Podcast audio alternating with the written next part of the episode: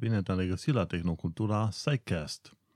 Acest podcast este realizat de către Manuel Cheța de la tehnocultura.ro și acum suntem la episodul 19 unde vom vorbi despre Alzheimer, de ce planeta Pluto nu mai este numită de fapt planetă și este o planetă pitică, ce este acela baculum și de ce zilele pe Pământ devin mai lungi.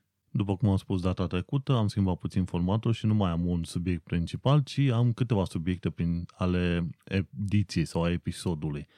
Pentru că este puțin mai ușor de tratat subiectele, să zicem, ale săptămânii, în care aflăm lucruri foarte interesante.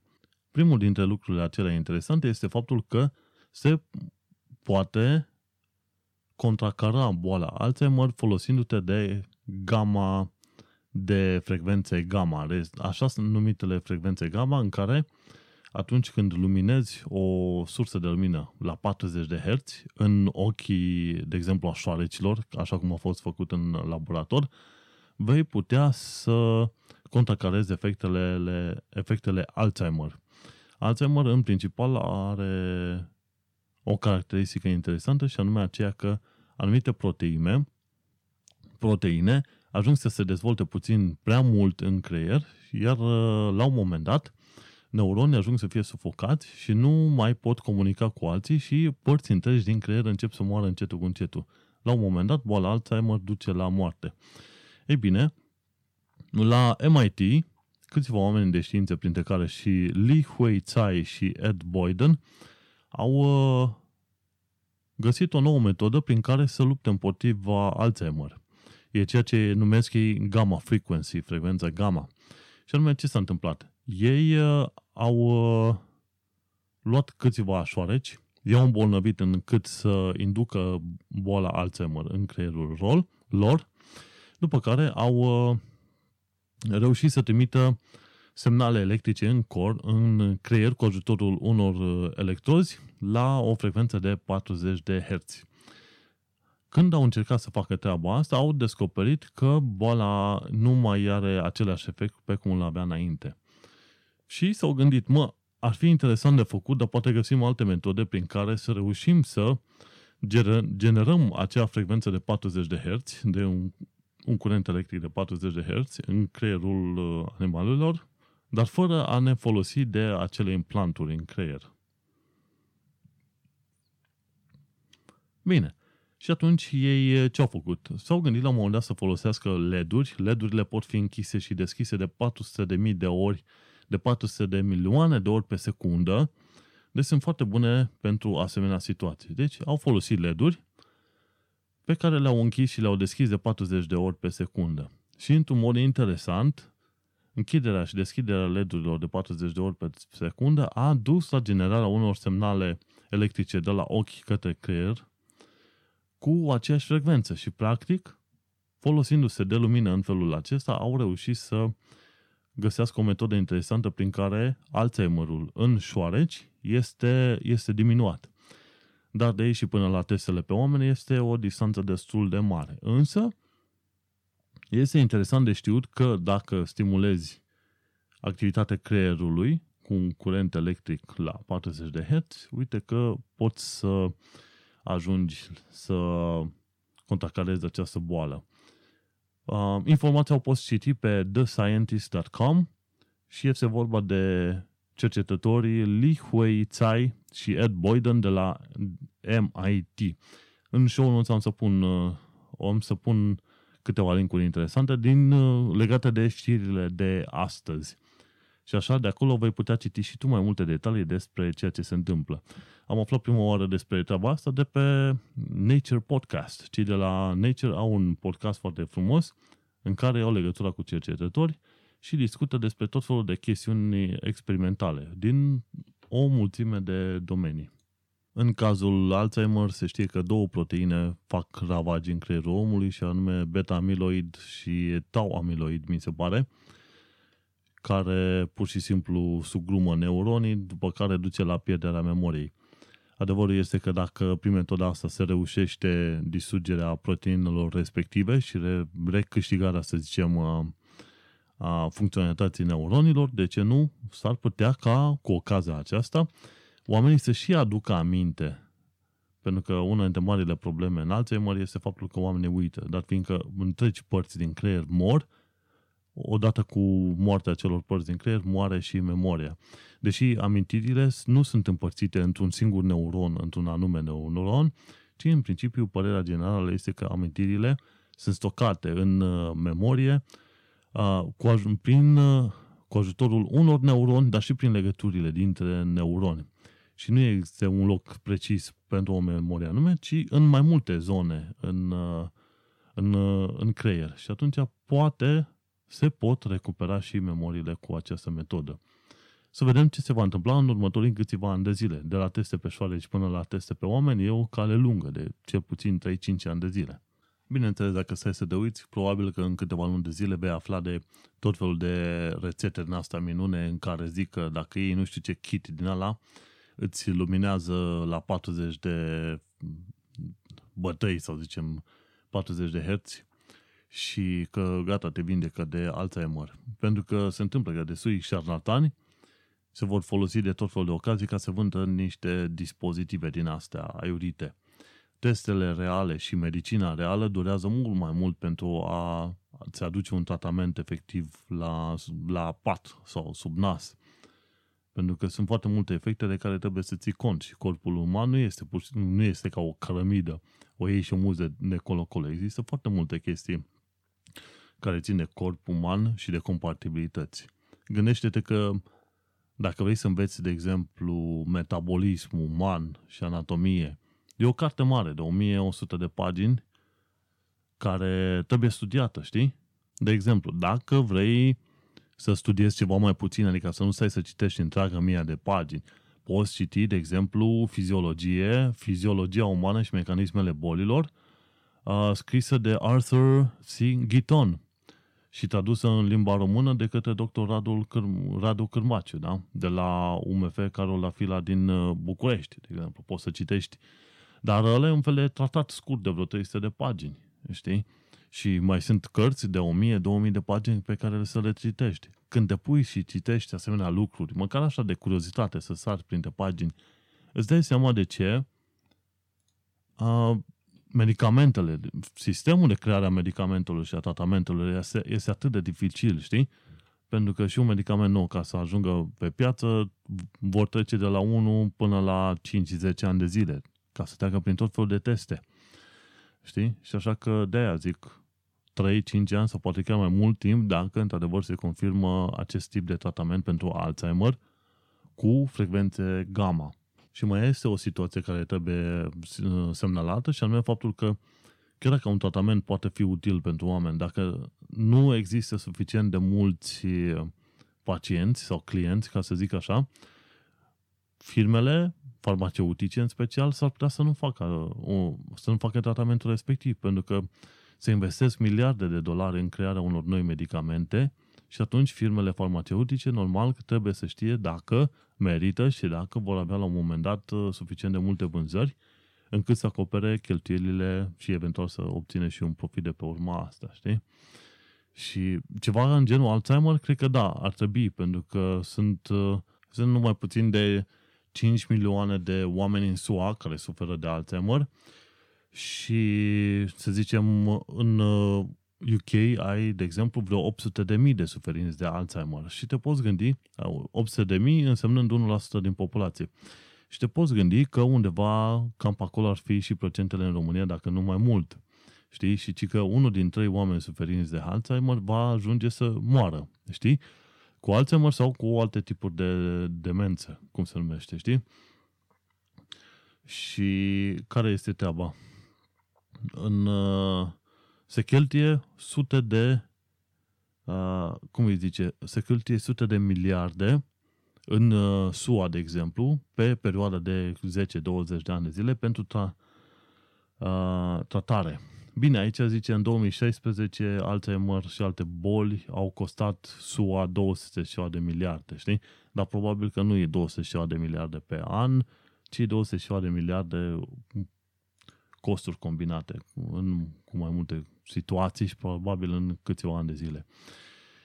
Important de știut este că asemenea boli sunt, peric- sunt periculoase, greu de contracarat, știi, și tratamentele sunt, uh, sunt uh, oricât de interesant ar părea, inclusiv asta cu frecvențe gamma, sunt la an bun distanță. Important este că, folosindu-te de metoda științifică și investind suficient de multă școală și bani în cercetare științifică, ceea ce nu se face în România, dar zic, atunci, atunci poți ajunge să găsești și tot felul de tratamente. Practic, tot, ce, tot ceea ce putem numi astăzi boală este o chestie de inginerie. Parcă nu mai este așa de mult o chestie de uh, fantazie, ci o chestie de in, uh, inginerie. Mai devreme sau mai târziu găsim metoda potrivită pentru fiecare boală ca să o putem rezolva.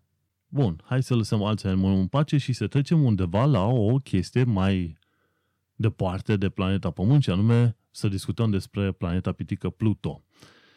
Cei de la The Guardian uh, au avut în podcastul lor, ca invitat, l-au avut pe Neil deGrasse Tyson, deGrasse Tyson. Și în timp ce discutau despre viața lui și cum a fost el uh, convins de pe la vârsta de 11 ani de zile că va, va ajunge astrofizician, pentru că asta este, Neil deGrasse Tyson este astrofizician, el este și directorul planetariului Hayden din uh, New York.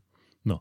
Ei, acolo s-a discutat la un moment dat și despre faptul că planeta Pluto a fost, uh, n-a mai fost considerată planetă din 2006 încoace, pentru că nu este singurul obiect cosmic din zona respectivă. Zona respectivă se numește acum centura Kuiper, Kuiper Belt.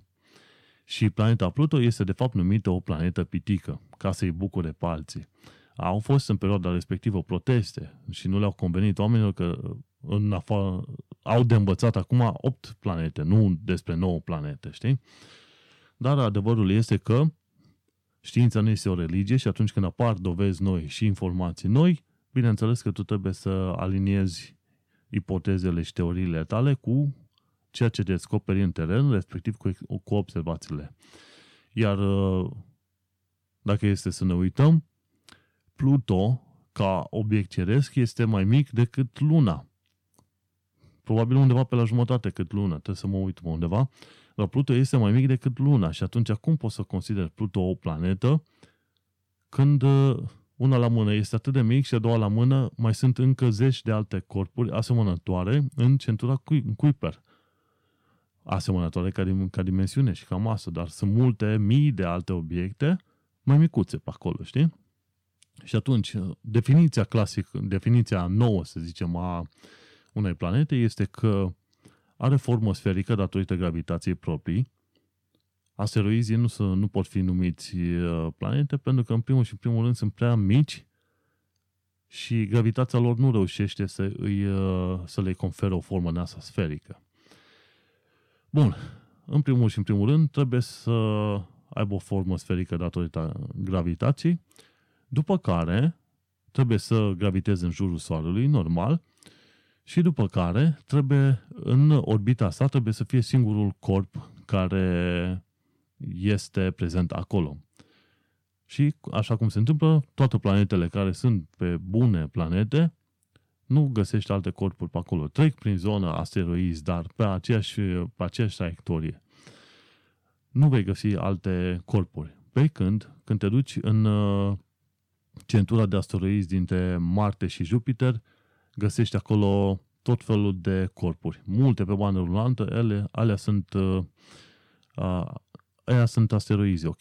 Și tot ceva în genul asteroizilor găsești și în centura Kuiper. Neil deGrasse Tyson a recunoscut că a fost unul dintre oamenii care s-au uitat, a observat faptul că Pluton nu este singurul obiect în zona respectivă și că este chiar destul de mic și însoțit și de multe alte obiecte cerești în, uh, în centura Kuiper. Și el a fost printre oamenii care au propus ca Pluto să nu mai fie considerată planetă, pentru că, pe de cuvânt, nu poate să fie considerată planetă când este doar o părticică mică din ceea ce se numește o centură pe acolo, știi? Și a povestit despre diverse întâmplări din viața lui în uh, podcastul The Guardian's Science Weekly, în podcastul pe care îl urmăresc. Dacă vrei să urmărești podcastul de știință, din, de dincolo găsești Nature Science Podcast, ai uh, Science Magazine Podcast, ai The Guardian Science Weekly, ai This Week in Science și mai sunt Naked Scientist, de exemplu. Mai sunt, probabil într-o zi am să fac o listă, numai cu podcasturi de știință, de exemplu, și sunt destule, să știi. Așadar, Pluton nu mai este planetă, nu mai este considerată planetă de vreo 10 ani de zile, ca să știi și tu. Bun, acum hai să discutăm despre ceea ce se numește baculum. Probabil că nu știi, dar baculum este de fapt un os în interiorul penisului unor animale. De exemplu, anumite maimuțe au un baculum de o lungime de un centimetru, de exemplu, sau la morse au, pot avea un baculum lung de vreo 60 de centimetri. Și se pare că și oamenii ar fi putut avea undeva în trecutul evolutiv un asemenea os în, în penis. Și este vorba că acel os este de obicei atașat undeva de partea de sus a penisului, nu la bază. Uh, chestia asta n-a fost cunoscută până de curând, legat de cuvântul acesta baculum, până când, de exemplu, Kit Opie și Matilda Brindle de la University College London nu au făcut un studiu pe care l-au publicat în uh, Proceedings of the Royal Academy. Asta de curând, cam uh, săptămâna asta mi se pare. Și spuneau, ele spuneau acolo că în uh, trecutul evolutiv, bacumul, bac, bacumul, da, baculum, baculumul, așa, a apărut în urmă cu vreo 95 de milioane de ani și a apărut în, uh, în uh, primate undeva în urmă cu vreo 50 de milioane de ani. Se pare că și oamenii ar fi putut avea un asemenea baculum, dar acum discutăm de oameni ca primate, ok? În urmă cu 50 de milioane de ani nu existau oameni. Dovezile cele mai apropiate, ca să zicem așa, sau cele mai îndepărtante legate de Homo sapiens de fapt nu e Homo sapiens, ci e Homo neanderthalis și chiar dinainte de ala se duc undeva pe la vreo 3.2 milioane de ani în urmă. Cam de pe atunci încoace poți să spui că aveai oameni cât de cât, undeva la 1,20 m, 1,50 m și niște ființe bipede care semănau cât de cât cu oamenii. Deci, noi discutăm acum nu de oameni, ci de faptul că primatele în istoria lor ar, uh, au avut, și unele chiar au, au avut un asemenea baculum. Uh, baculum, da, exact. Și e interesant lucru pentru că bacumul, uh, baculumul apare la anumite specii după aia dispare și apare alte de specii atunci când te uiți în istoria evolutivă a mamiferelor, de exemplu. Și atunci Kit Opie și Matilda Brindle de la University College London au studiat treaba asta și a spus că în principiu bacumul, uh, baculumul, baculumul, da, este, este folosit de către animale, mai ales când este vorba de actul copulației care să dureze undeva mai mult de 3 minute. Sincer, în timp ce ascultam uh, This Week in Science, un podcast de știință, la un moment dat oamenii de acolo se întrebau, ok, cum au stabilit că 3 minute, ei sau ele, pardon, că 3 minute ar fi un uh, timp uh, numai bun de luat în calcul atunci când uh, te uiți la specii de animale care au baculum sau care n-au, știi? E o întrebare bună, vom, poate vom vedea studiul în toată splendoarea lui în curând. Ideea este că sunt animale și acum care au acest baculum și se presupune că baculumul, baculumul este folosit pentru a menține contactul cât mai mult cu femeia și pentru a o uh, obliga să nu se împerecheze cu, alte, cu alți masculi din specia respectivă. E o concluzie, să zicem, interesantă și vom vedea dacă se confirmă treburile astea și probabil în speciile pe care le avem la îndemână astăzi. La un moment dat în uh, This Week in Science, în podcastul respectiv, uh, zicea, e, podcastul e, e realizat de către două femei și un băiat și un bărbat și la un moment dat bărbatul zice, mă, dacă descoperi că la un moment dat îi găsesc, cercetătorii găsesc, paleontologii găsesc un deget de om din trecut și în funcție de aia ei se stabilească dacă a avut baculum sau nu. Bineînțeles, era o glumă pentru că nu ai cum să stabilești morfologia în stilul ăsta, mai ales când uh, este vorba ca acel baculum să fie atașat de vârful penisului, respectiv nu ai o legătură directă cu corpul și s-ar putea să, cine știe, să nu găsești uh, așa de ușor uh, rămășițele respective sau să încurci osul respectiv cu cine știe ce altceva. Bun, și hai să aflăm acum ce se întâmplă cu zilele mai lungi pe planeta Pământ. În caz că nu știai, dat fiind că Luna este legată, să zicem, gravitațional de planeta Pământ, ei se întâmplă că această lună, dragă nouă, încetinește rotația Pământului în jurul axei proprii. În urmă cu vreo câteva sute de milioane de ani de zile, ziua pe Pământ era de numai 6 ore și acum este de 24 de ore. Și niște cercetări făcute de către britanici au scos în evidență cam care este cantitatea de secunde pe care le adăugăm noi. Și în principiu este cam așa. Între, ei au făcut un studiu foarte interesant între, și, au calcul, și au văzut cam uh, care ar fi măsurile zile, măsoare, măsurătoarea zilelor între anul 720 înainte de noastră și anul 2015, știi? Și ei au constatat că, în mod normal, diferitele variații ale lungimii zilei, pentru că la un moment dat trebuia să se ajungă undeva la 2,3 microsecunde pe, pe cum îi zice, pe, pe veac, pe suta de ani. Datorită interacțiunii dintre Pământ și Lună, ar fi trebuit să se ajungă la 2,3 nu micro, milisecunde în plus pe an, pe, pe, ce, pe suta de ani, pe veac, da? Și se, se pare că, de fapt, s-a adăugat numai 1,8 milisecunde pe suta de ani. Ei au considerat, ei au uh, considerat că diferența asta se datorează calotelor glaciale care au existat de-a lungul timpului, care s-au dezvoltat și pe aia s-au retras de-a lungul vremii. Cei care au făcut cercetările astea sunt F.R. Stephenson, să ne uităm așa, deci e F.R. Stephenson de la University of Durham, Durham, Durham din UK, L.V. Morrison din Essex, UK și C.Y. Hohenkirk de la, de la Nautical Almanac Office. No. Și ce se întâmplă? Acești cei, cei trei britanici au luat tot felul de documente și observații astronomice făcute de-a lungul timpului și au creat un, un fel de diagramă din care se observe cât de mult s-a prelungit ziua de-a lungul timpului.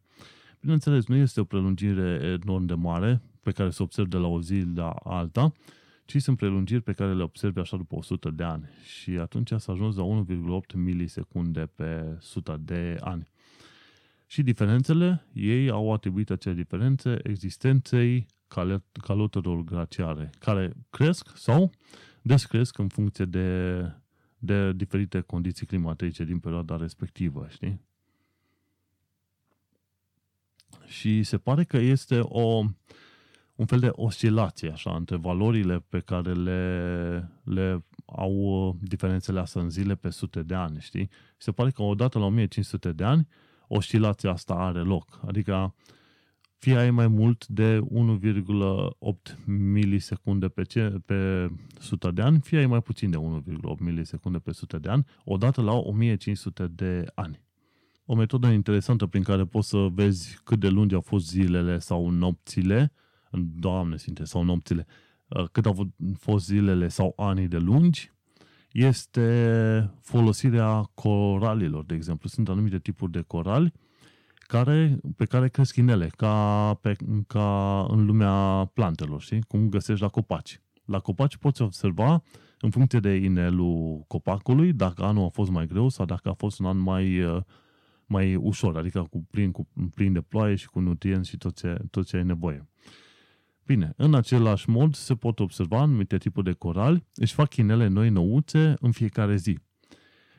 Și își fac inele mai mari o dată pe an. Și din asta s-a putut descoperi că în urmă cu vreo 300 ceva de milioane de ani, ziua pe pământ era undeva la vreo 6, la 6 ore, știi? Și sunt metode prin care poți verifica sau corela, de exemplu, studiile dintr-o parte cu studiile din altă parte. Dar este un lucru, lucru știut, faptul că interacțiunea dintre Pământ și Lună a dus la încetinirea rotației Pământului în jurul axei proprii. Bun. Hai să trecem mai departe la penultima știre a zilei și este cea legată de variolă. Se crede că în mod normal bolile există de când lumea și pământul, adică de sute sau mii de ani de zile. Însă, uite că în cazul variolei au reușit să descopere faptul că boala ar putea avea numai două, vreo 200 și ceva de ani de zile. 200 spre 300 de ani de zile. Dacă nu puțin cel mai mult. Și câțiva cercetători de la diverse universități din Canada, din uh, Finlanda, din Lituania, s-au decis să afle cam cât de departe se duce în trecut uh, existența virusului variolei.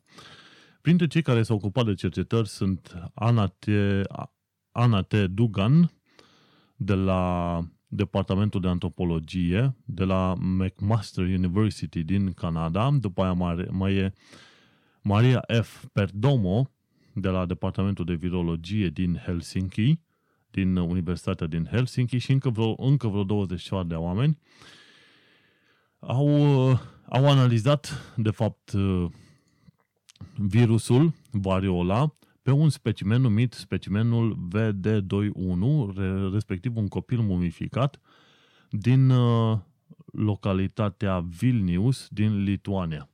Și ce au reușit să descopere este faptul că virusul variolei este mult mai tânăr decât s-a crezut până de curând. În special, ei au mers pe o serie de analize a virusului care, care practic a fost uh, eradicat prin uh, să zicem, prin anul 1977, știi? Var, variola a fost eradicată în 1977 în urma unor valuri mari de vaccinare a oamenilor de pe toată planeta și atunci se consideră că eradicarea asta a dus într-adevăr la distrugerea completă a virusului variolei de pe planeta Pământ. Și atunci cercetătorii au analizat acel acel virus, de fapt acea specie, acea subramură, ca să zicem așa, a virusului, care a fost eradicat în 1977 și au reușit să descopere faptul că el exista de numai 200 de ani de zile, respectiv din 1770 încoace, știi? Și au reușit să facă asta pornind și de la analizele acelui specimen numit VD, VD 2.1 din Vilnius, care e de fapt un uh, copil mumificat în, uh, la, în subsolul unei mănăsiri. Și ei s-au folosit de o serie de analize de, să zicem, uh, biologie moleculară, de a reuși să afle cum se rudește acel virus al variolei care a fost eradicat în 1977, cum se rudește acesta cu alte tipuri de virusuri și de acolo au ajuns la concluzia că există de numai 200 de ani de zile sau nu mai exista de numai 200 de, de ani de zile. Studiul a fost publicat în, în revista Cell, adică celulă, cell.com și a fost publicat în data de 8 decembrie 2016. No. Și principalii, principalii autori sunt Ana T. Dugan și Maria F. Uh, F. Perdomo. Aici ar merita să pomenez, de exemplu, modul în care au reușit conquistadorii prin 1400-1500 să subjuge, de exemplu, populațiile din zona Caraibelor și, bineînțeles, și din America de Nord, pentru că populațiile respectiv, neavând contact cu multe tipuri de boli, ei au fost undeva pe la vreo 90-95% din populația din America de Nord și din zona Caraibelor a fost distrusă de boli aduse de către europeni în uh, perioada respectivă. Și s-a pus întrebarea, dar de ce, de exemplu, nu aveau o imunitate corespunzătoare cei din America?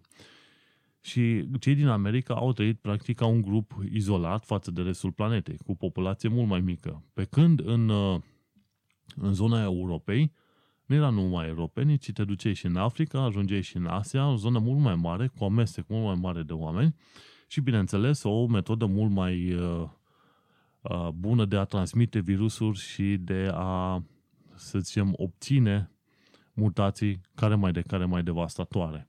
Motiv pentru care, atunci când au venit conquistadorii în zona Caraibelor și în zona Americilor, au făcut dezastru total. Aici merită iară să pomenim, de exemplu, de importanța virusurilor. Și aici nu este vorba de faptul că anumite virusuri sunt periculoase pentru sănătatea noastră, cum e HIV și alte asemenea, ci pentru, mai este important și din punct de vedere medical. De exemplu, ai putea folosi bacteriofagi, adică virusuri care atacă numai și numai anumite specii de bacterii. Un lucru important sunt end, virusurile, endovirusurile, respectiv virusuri care au ajuns, retrovirusuri care au ajuns în codul nostru genetic de-a lungul milioanelor de ani și au rămas ca parte a codului nostru genetic. Un asemenea retrovirus a rămas în codul genetic al primatelor și în momentul de față generează o proteină numită sincitină. Acea proteină este necesară pentru crearea fuziunii dintre placente și uterul mamiferelor, ca în acest fel uh, fătul să reușească să primească uh, alimente din, uh, de la mama sa. Și fără, acel, fără acea proteină creată de către acel retrovirus, mamiferele nu ar fi putut exista ca animale. Probabil ar fi trebuit să treacă la alt sistem, de exemplu, cum sunt animalele care dau naștere la ouă, la și nu la pui vii, cum se întâmplă la, în cazul mamiferelor. Și atunci e foarte interesant de aflat originea anumitor virusuri, de unde au venit și probabil prin ce vector sau prin ce metode s-au răspândit prin mediul înconjurător. Pentru că virusurile pot avea chiar o importanță evolutivă pentru viața noastră. Nu uita, așa cum este și endovirusul care generează proteina numită sincitină, necesară, bineînțeles, în, în cadrul în mamiferelor, când este vorba ca fetușii să fie alimentați cu hrana de către mamele lor. Am să pun asta și în show notes, ca surse, ca să citești și să te informezi tu mai departe. Au fost situații în care evoluția propriu-zis n-ar fi putut ajunge în punctul în care este acum, dacă n-ar fi avut niște, să zicem, ajutor, cum ar veni nesperat, din, uh, din partea unor, uh, să zicem, virusuri sau bacterii. Mi se pare că în, uh, în lungul cursei cu evolutive există vreo două puncte importante în care nu a fost importantă evoluția, ci a fost importantă colaborarea. Unul dintre ele este, bineînțeles, acest retrovirus care s-a s-a plantat practic în codul nostru genetic și generează sincitina și un altul este cel în care o bacterie a intrat în interiorul unei alte celule și cele două au colaborat împreună pentru milioanele de ani ce au urmat. Și este vorba aici despre, cred, cred că ai ghicit, mitocondrii și cloroplaste. Mitocondriile sunt la celulele animale, cloroplastele sunt la celulele, la, la celulele plantelor. Și este vorba de ceea ce se numește uh, etapa de endosimbioză din cadrul evoluției. Se întâmplă ca o bacterie care a fost precursorul acelor mitocondrii sau cloroplastelor, o bacterie a intrat în simbioză cu o altă celulă și împreună s-au dezvoltat acestea fără niciun fel de probleme de-a lungul milioanelor de ani. Practic ai putea considera că fiecare mitocondrie din uh, corpul tău, din celulele din corpul tău, la origine a fost o bacterie care s-a hotărât să colaboreze cu o altă celulă și uite cum ai ajuns tu. Așa cum ziceam mai de mult, noi suntem în uh, bună parte virus și bacterie, deși nu vrem să, deși vrem să ne gândim că suntem un organism pur, total diferit. Nu există așa ceva.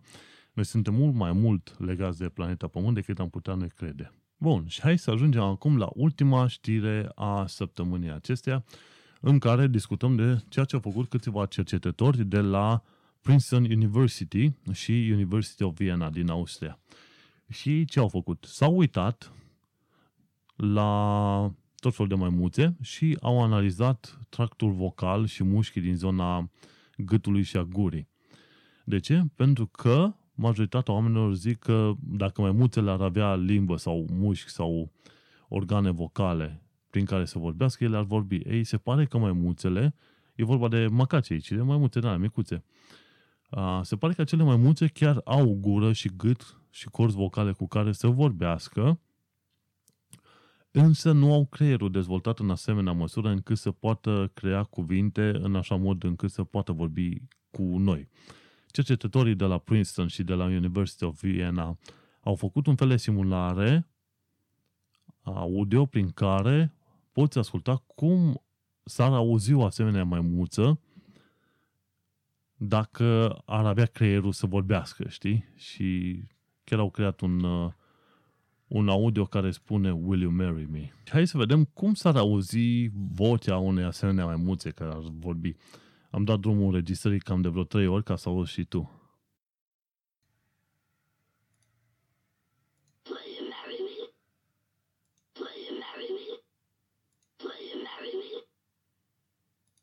Este drept. Ar suna foarte ciudat când ai auzi o maimuță vorbind, dar uite că dacă ai reușit să faci niște programe din astea interesante în care să înveți animalele să vorbească, eventual cu niște mutații sau cu niște chipuri în creier, ai putea să le asculți vorbind în felul ăsta. Cred că ar fi lumea foarte creepy în perioada respectivă, dat fiind că noi suntem obișnuiți să auzim animalele hăulind și țipând, nu vorbind ceea ce vorbim noi între noi, nu? Dar cine știe, poate la un moment dat cineva se va hotărâ ca în viitor să creeze niște chipuri speciale prin care animalele se poată vorbi cu noi. Și așa probabil am înțelege și noi mai bine ce înseamnă tot răgetul ăla care îl fac ele în, uh, în timp de noapte, nu? Și cam asta a fost ultima știre a săptămânii acesteia. Dar fiindcă se apropie Crăciunul, acesta este ultimul episod din anul acesta, este episodul 19. Am vorbit despre Alzheimer, despre Pluto, despre Baculum și despre zilele mai lungi ale planetele Pământ. Eu sunt Manuel Cheța de la tehnocultura.ro, îți urez la mulți ani și ne vom auzi probabil în prima sau a doua săptămână a lui ianuarie 2017. Sărbători fericite și la mulți ani!